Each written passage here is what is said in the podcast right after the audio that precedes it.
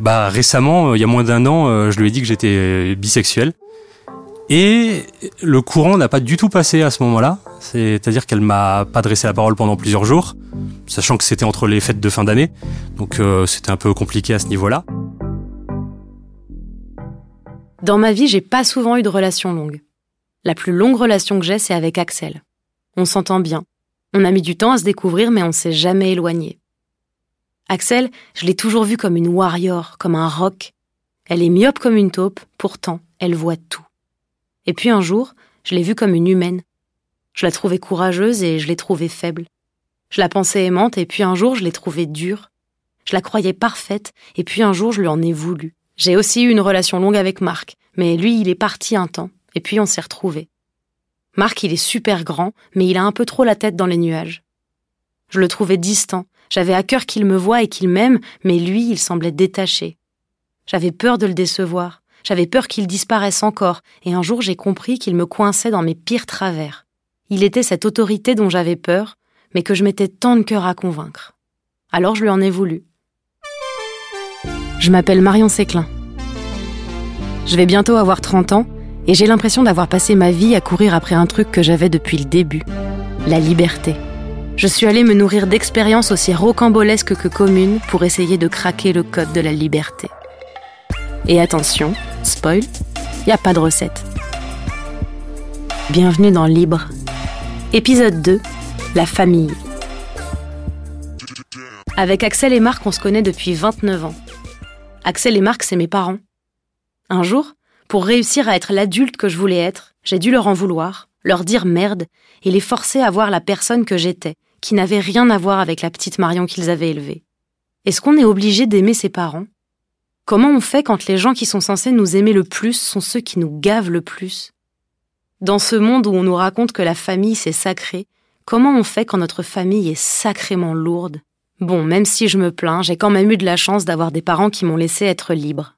Ils ne m'ont jamais rien imposé, sauf ma mère qui m'a forcé à choisir allemand LV2. Ma sexualité n'a jamais été un souci, la déco de ma chambre ou ma manière de m'habiller non plus. Et s'ils ont un peu froncé les sourcils quand je leur ai dit Papa, maman, je veux, être, comédienne. Ils ne m'ont jamais entravée, sans pour autant être mes plus grands fans. Non, c'est sûr, j'ai eu de la chance. Je me suis toujours demandé si j'étais la seule à vivre ça et comment les autres géraient leurs relations avec leurs parents. Alors, je suis allée rencontrer Samuel. Il a 24 ans, il est originaire du sud de la France et il a une histoire littéralement opposée à la mienne. Et pourtant, quelque chose nous lie. Lui aussi, il a dit merde à ses parents. Samuel, j'ai une question pour commencer. C'est quand la dernière fois que tu t'es senti libre? Euh, Je pense que la dernière fois que je me suis senti libre, euh, c'était il y a quelques mois. Euh, je finissais un stage et je me suis dit, euh, je vais pas chercher de boulot, je vais faire ce que j'ai envie de faire. Et je pense que c'est à ce moment-là que je me suis senti libre pour la première fois depuis longtemps. Au diable le reste, au final, et je vais faire tout ça. Est-ce que c'est important pour toi ce que pensent tes parents de ce que tu choisis de faire de ta vie? Alors euh, important, je pense pas. Euh, je prends en compte leur avis parce que parce que j'ai été formaté comme ça, on l'est tous à un moment. Mais euh, de là à dire que que c'est important, non. Si s'ils avaient dit non, je l'aurais fait quand même, je pense, puisque je pense que dans ma tête, je sais ce que j'ai envie de faire et j'ai pas envie de me forcer à faire quelque chose que j'ai pas envie de faire. J'ai déjà fait dans le passé et je veux pas reproduire les mêmes erreurs. Donc euh, là, j'ai de la chance qu'il valide euh, ce que j'ai envie de faire, mais s'il l'avait pas fait, bah, je me serais arrangé différemment. Qu'est-ce que tu penses de la phrase La famille, c'est sacré C'est quoi ton opinion à toi sur cette phrase? Alors, euh, pour moi, c'est pas du tout sacré la famille. j'ai une relation, j'ai une relation qu'avec mes parents. Et mes parents, bah, j'ai eu des relations compliquées avec eux pendant un moment. Je les respecte, je leur dois beaucoup, comme beaucoup d'enfants, mais euh, de la dire qu'ils sont sacrés, non. Et euh, je pense pas qu'ils apprécieraient que je les considère comme des personnes sacrées. Est-ce que tu penses que tes parents ils te voient comme euh, l'adulte que t'es ou toujours un peu comme le petit garçon que t'étais? Alors mon père commence à me voir comme un adulte et on revient de loin parce que je lui ai jamais vraiment montré pendant longtemps que j'étais adulte. Déjà quand il faut payer le loyer en entier et et ou ne serait-ce que ne pas acheter des livres alors que je n'ai pas d'argent ou des Blu-ray. et euh, donc ça a été compliqué pendant un moment. Maintenant, euh, c'est surtout au niveau financier qu'il me voyait pas comme un adulte. Et alors ma mère, je pense qu'elle me voit encore comme un enfant. Enfin c'est pas je pense, j'en suis sûr puisque bah là aujourd'hui encore elle m'envoyait plein de nourriture, notamment des champignons, puisque apparemment je sais pas faire mes courses tout seul. Et euh, mais oui, elle me, elle me voit comme un enfant. Euh, elle m'infantilise beaucoup et euh, c'est un peu compliqué dans, dans la vie de tous les jours. Est-ce que, est-ce que tu aurais une idée, une, une piste, un, un indice de pourquoi est-ce qu'elle tient absolument à ce que tu restes le, ce, le petit, le petit Samuel? Bah, en fait, euh, moi j'ai été adopté, donc euh, ma mère, euh, mes parents sont venus me récupérer au Sri Lanka quand j'avais 15 jours. Et euh, ma mère est restée trois mois sur place puisqu'il y a eu des soucis administratifs. Je pense que ça a créé un lien entre nous et ça, ça a doublé le cordon ombilical euh, de, de, son côté. Donc euh, j'ai passé 20 ans à la maison et couper le cordon, ça a été très difficile pour elle. J'ai absolument 37 000 questions dans la tête. Il faut vraiment que je fasse le tri sur les bonnes. Est-ce que tu as déjà fait des reproches à tes parents? Pas juste des reproches que tu leur fais tout seul dans ton cœur, mais vraiment, est-ce que tu es déjà allé voir tes parents en leur disant bon, faut qu'on parle? Ma mère, euh, bah récemment, euh, il y a moins d'un an, euh, je lui ai dit que j'étais bisexuel. Et le courant n'a pas du tout passé à ce moment-là. C'est-à-dire qu'elle m'a pas adressé la parole pendant plusieurs jours, sachant que c'était entre les fêtes de fin d'année. Donc c'était un peu compliqué à ce niveau-là. Et, et un, au bout de trois jours, je suis allé la voir. Je lui ai dit est-ce qu'on peut parler calmement et ça a un peu arrangé les choses. Du coup, tu trouves que c'est plus, t'as une urgence plus à vivre comme toi t'es et à dire qui t'es à tes parents plutôt que de te taire et, faire semblant pour rentrer dans les cases qu'ils attendent de toi? Oui, parce que bon, euh, quand on quand on est très jeune, euh, forcément, on s'adapte aux parents. C'est pas eux de s'adapter. Enfin, c'est comme ça qu'on nous éduque la plupart du temps. Et puis quand quand on grandit, qu'on vieillit, on se dit euh, mais à quoi ça sert? Je, je vais pas gâcher ma vie en me cachant, en étant ce que je ne suis pas publiquement pour pour faire plaisir à papa maman. Et donc euh, pour moi il y avait urgence de, leur dire qui j'étais, ce que je faisais, ce que je voulais faire, ce que je voulais être. Et euh, c'était c'était vital pour moi. Coucou mon lapin, ça fait longtemps que tu m'as pas donné tes nouvelles. J'adore ma mère, elle a toujours été là et elle m'a vraiment supportée pendant ma crise d'ado. Mais je crois qu'on se disputera toute notre vie. Bah maintenant j'ai une relation apaisée avec eux. J'espère que ça va. Ils sont essentiels, mais il faut vraiment apprendre à s'en détacher. Bon, franchement, je les adore, mais ils me tapent sur les nerfs. Bon, rappelle-moi. Gros bisous, papa. Puis euh, j'ai eu l'opportunité de venir à Paris pour les études, et je me suis installé, euh, et ça fait trois ans que j'y suis maintenant. Et euh, ça a changé beaucoup de choses au niveau de ma relation avec mes parents. Avec mon père, on se parle beaucoup plus, on s'appelle régulièrement, on parle de cinéma, on parle de musique, de politique, alors qu'avant, à la maison, on parlait pas. Moi, j'étais devant ma télé, devant mon PC, euh, j'avais pas envie euh, de parler parce qu'on se voyait tout le temps. Donc, euh, au bout d'un moment, on n'avait plus rien à se dire. Et avec ma mère, ça s'est beaucoup arrangé aussi euh, parce que on a des personnalités très opposées.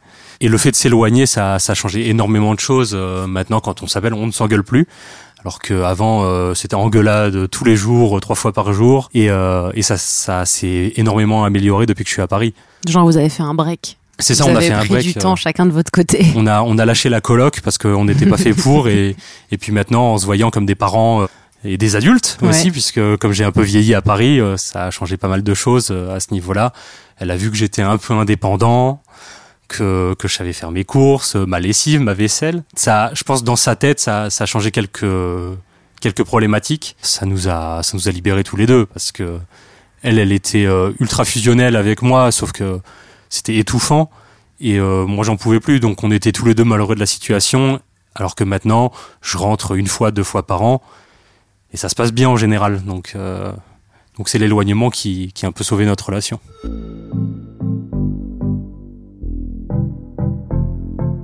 Tu sais, tu peux faire comme Samuel, dire stop à tes parents avec amour, ou comme moi, leur dire stop avec fracas. Tu peux leur dire stop, je suis comme ça, c'est à prendre ou à laisser. Et si on est la somme de tout ce que nos parents ont réussi à nous inculquer, on est aussi la somme de tout ce que nos parents ont raté avec nous. Parce que tes parents, ça reste des gens, ça reste des humains. Qu'ils t'aient désiré, fabriqué ou choisi, nos parents, c'est juste des personnes, des adultes qui ne connaissent pas plus la formule magique de la vie que toi. C'est des acteurs dans le film de ta vie. Alors si rien ne te force à leur donner un rôle principal, fais-leur au moins passer le casting.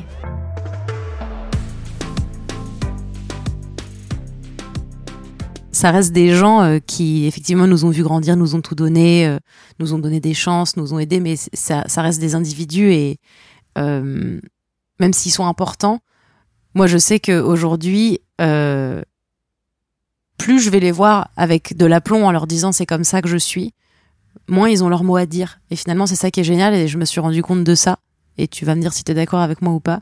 C'est que ils ont jamais arrêté de m'aimer à aucun des, à aucun des moments de, de mon adolescence où j'ai commencé à leur rentrer dedans jusqu'à la fin de mon adolescence où j'ai continué à leur rentrer dedans. Euh, c'est qu'ils ils ont jamais eu vraiment le choix de m'aimer euh, ou pas, puisqu'en fait j'étais comme ça. Et ça, c'est un truc que j'ai vu, c'est qu'après leur avoir fait tous les reproches du monde, avoir beaucoup discuté avec eux, bah ils m'aiment quand même. C'est fou. C'est fou. Est-ce que tu as l'impression d'avoir réussi à créer un truc qui ressemble à, à, à une famille dans tes amitiés? Est-ce que tu as quelqu'un dans ton entourage qui est qui est finalement euh, fait partie de ta famille?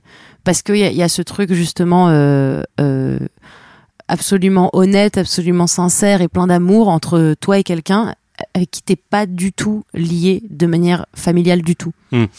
Bah alors il y en a, il y en a plusieurs. euh, j'ai plusieurs amis euh, de longue date euh, que que je connais depuis plus de 10 ans, 15 ans. Je les considère euh, quasiment comme ma famille. euh, j'ai grandi avec eux. euh, et à Paris, j'ai rencontré quelqu'un euh, que au niveau scolaire, on était en cours ensemble et euh, ça fait ça va faire trois ans qu'on se connaît et euh, c'est devenu ma meilleure amie et euh, c'est quelqu'un que je considère comme ma sœur. C'est euh, quand, quand j'ai dû faire mon coming out, alors je l'ai pas fait publiquement, mais euh, je l'ai dit à quelques personnes par-ci par-là. La première personne à qui j'en ai parlé, c'est elle. Et alors que je pensais qu'il y avait un blocage, euh, enfin qu'il y aurait un blocage en en parlant, avec elle, euh, c'est venu au milieu d'une conversation. Je crois que je, par- je parlais de, je parlais de date Tinder ou de tarte aux pommes, je sais pas de quoi je parlais. Et à un moment, je dis ah oui, au fait. Et euh, c'est une relation de confiance qu'on crée avec les gens. Et il y a très peu de personnes avec qui, avec qui je peux avoir ce genre de, de d'échange, de relation. Comment elle s'appelle? Elle s'appelle Cassandra et, euh, et c'est vraiment euh, c'est c'est quelqu'un de ma famille quoi. Alors que j'ai jamais été euh, vraiment euh, très famille. Alors il y a rien de sacré comme je l'ai dit euh, Mm. comme je l'ai dit depuis tout à l'heure, mais elle c'est sacré par exemple. euh, c'est euh, j'espère qu'elle sera témoin à mon mariage. enfin si je me marie, surtout que je serai témoin au sien parce que sinon je vais faire la gueule. Oui. Et euh, Bah, Le premier qui se marie prend l'autre en témoin et du coup l'autre est coincé. c'est ça. Bien sûr. Et euh, bon, comme elle est plus jeune que moi, euh, c'est sans doute moi qui vais y passer en premier. mais bon, on sait jamais.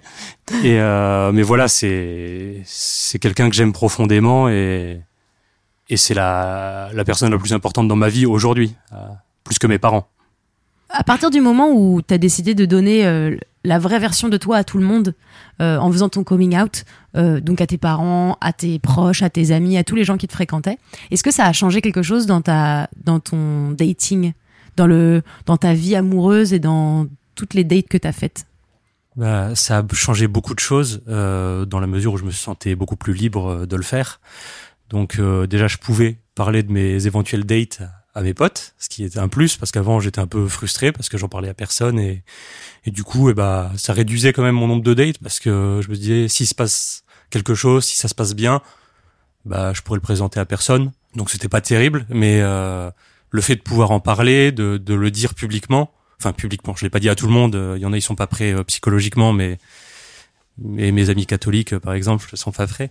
Mais euh, mais oui, oui, ça ça ça m'a énormément libéré et du coup, euh, les relations sont beaucoup plus saines parce que les gens avec qui j'ai des relations, les mecs en l'occurrence, bah je, je peux parler d'eux.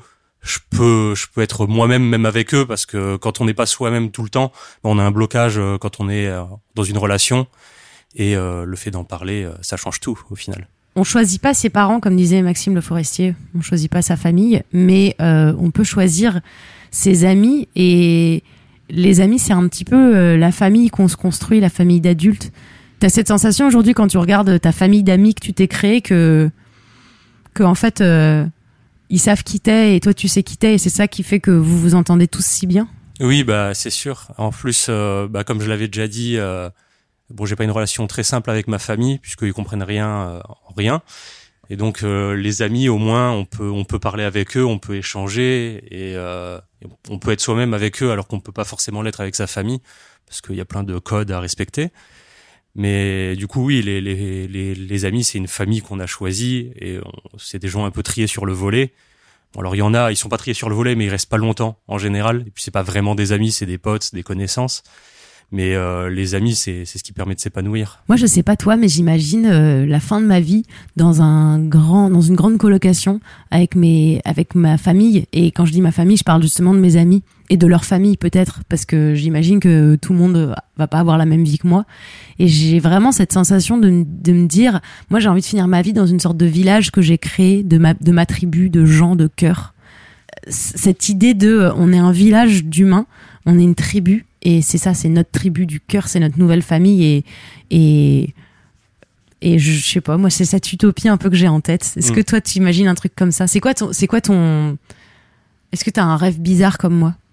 Bon alors déjà, euh, bon le village, je veux bien. Après, si c'est une grande colocation, j'aurais du mal vu que je suis un peu maniaque. euh, ah mes amis sont bordéliques. bah coup, habitons euh, ensemble parce que moi ouais pas trop du coup Ah, comme ça bah. tu ferais la vaisselle Ah, euh, je veux bien faire leur passage et la lessive, mais la vaisselle, je suis, je suis moyen chaud. trop bien je suis nulle en repassage très bien Eh ben, ouais du coup tu t'imagines pas la colocation parce Voilà. qu'après tu vas devoir repasser derrière tes amis tu les aimes mais faut pas déconner Voilà, c'est ça.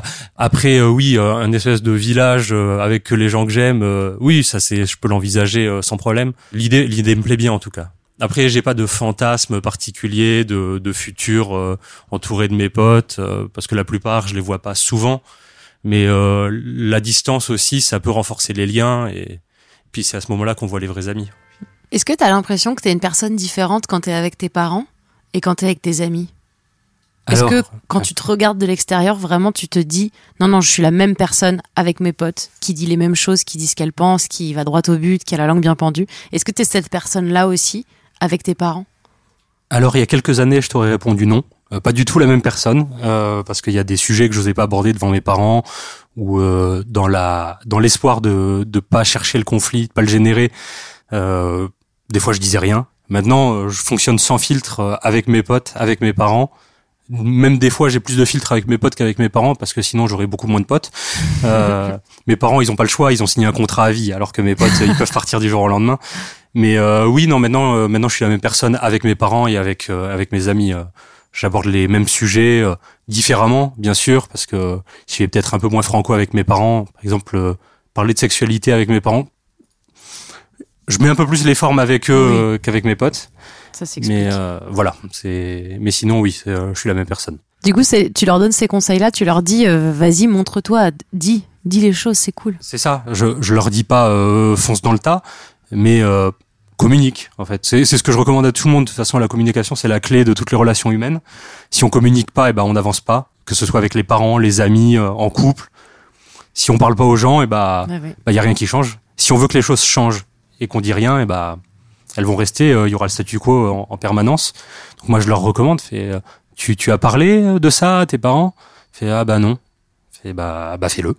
Mm. Ou au moins essaye. Mais euh, et moi j'ai j'ai cette chance, cette liberté de de le faire. euh, et il Et faut se la prendre cette euh, liberté. Ouais, c'est ça, j'allais te dire, c'est pas une chance, tu l'as fait. Enfin, Oui, voilà. t'as été actif derrière. C'était pas tombé dessus un matin, t'as eu le courage de plus avoir peur des réactions de tes parents. C'est juste, c'est c'est juste un risque à prendre et, et j'ai l'impression que, d'après ce que tu racontes, le risque, il est hyper payant. Bien sûr. Il faut le prendre même. Après, euh, il faut prendre le risque, mais c'est euh, c'est donnant donnant. On prend le risque de de, de s'ouvrir à ses parents et d'oser euh, même euh, rentrer en conflit, mais il faut que soient réceptifs.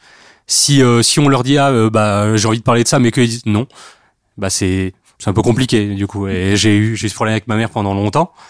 Mais oui, j'ai il faut faut prendre cette chance. De toute façon, si si nous on fait pas le premier pas, c'est pas eux qui vont le faire. Je C'est vrai qu'ils sont un peu, euh, ils sont là. Ils sont têtus, euh, hein. voilà, ils sont têtus, ces gens. C'est la vieille personne, ça. c'est- c'est ça. Plus on grandit, plus on s'affirme et plus on sait qui on est. Et plus naturellement on est attiré vers des gens qui sont capables de voir et de nous entendre. Et ces gens-là, en général, c'est nos amis. Et ces gens qui deviennent nos amis, ça devient aussi notre famille, ça devient nos référents, ça devient nos confidents, ça devient ces personnes qui nous voient évoluer, ça devient ces personnes qui veulent le meilleur pour nous. Donc effectivement, on choisit pas la famille dans laquelle on est, mais on choisit celle qu'on peut se créer. Oui, c'est Alban.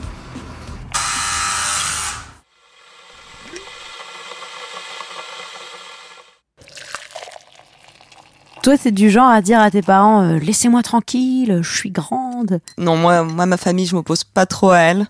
En général, on va dans le même sens. Mais je connais des gens, je connais des gens très bien qui l'ont fait. Notamment mon pote Aurel, qui lui revient d'un d'un super long voyage en Asie.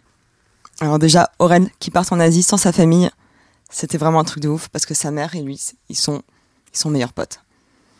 Aurel et sa famille sont si proches, c'est c'est très mignon, c'est un tout petit peu flippant, mais euh, mais bon, ils sont super heureux. Et quand il est parti, déjà, c'était ah là là, tu pars sans nous, tu nous enverras bien des photos tout le temps, tout le temps, tout le temps. Donc euh, effectivement, c'est ce qui s'est passé.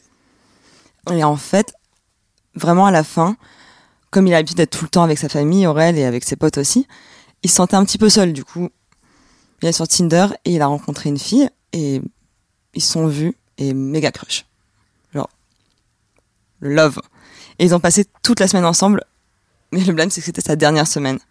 Oh non, c'est toujours comme ça. C'est, toujours à la fin. Mais oui. Toujours à la fin. Surtout que c'était pas la première personne qu'il rencontrait pendant le voyage, mais c'était le, le seul crush de ouf. Et du coup, il est rentré. Et même s'il était trop content de, de revoir euh, tous les gens qui, qui l'aiment et qui l'aiment, c'est vrai que euh, cette fille, elle lui restait vraiment dans la tête. Et en fait, euh, c'est elle qui est venue, juste après. Juste après, elle est venue, ils sont repassés une semaine ensemble et re big crush. Oh.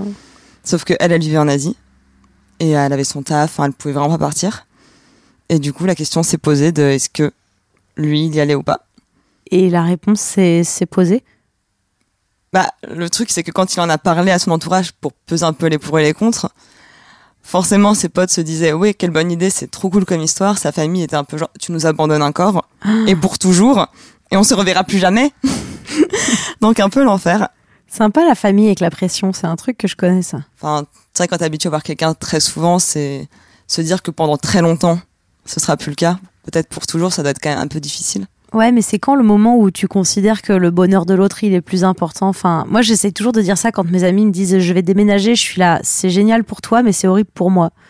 Et tu sais que le fait de dire vraiment, c'est très égoïstement, hein, je t'interdis de partir parce que tu vas trop me manquer, ça soulage un truc plutôt que de faire juste semblant euh, de lui trouver des excuses pour rester. Tu sais, mais non, attends, tu peux, tu peux pas partir. Regarde ici comme c'est sympa, il pleut.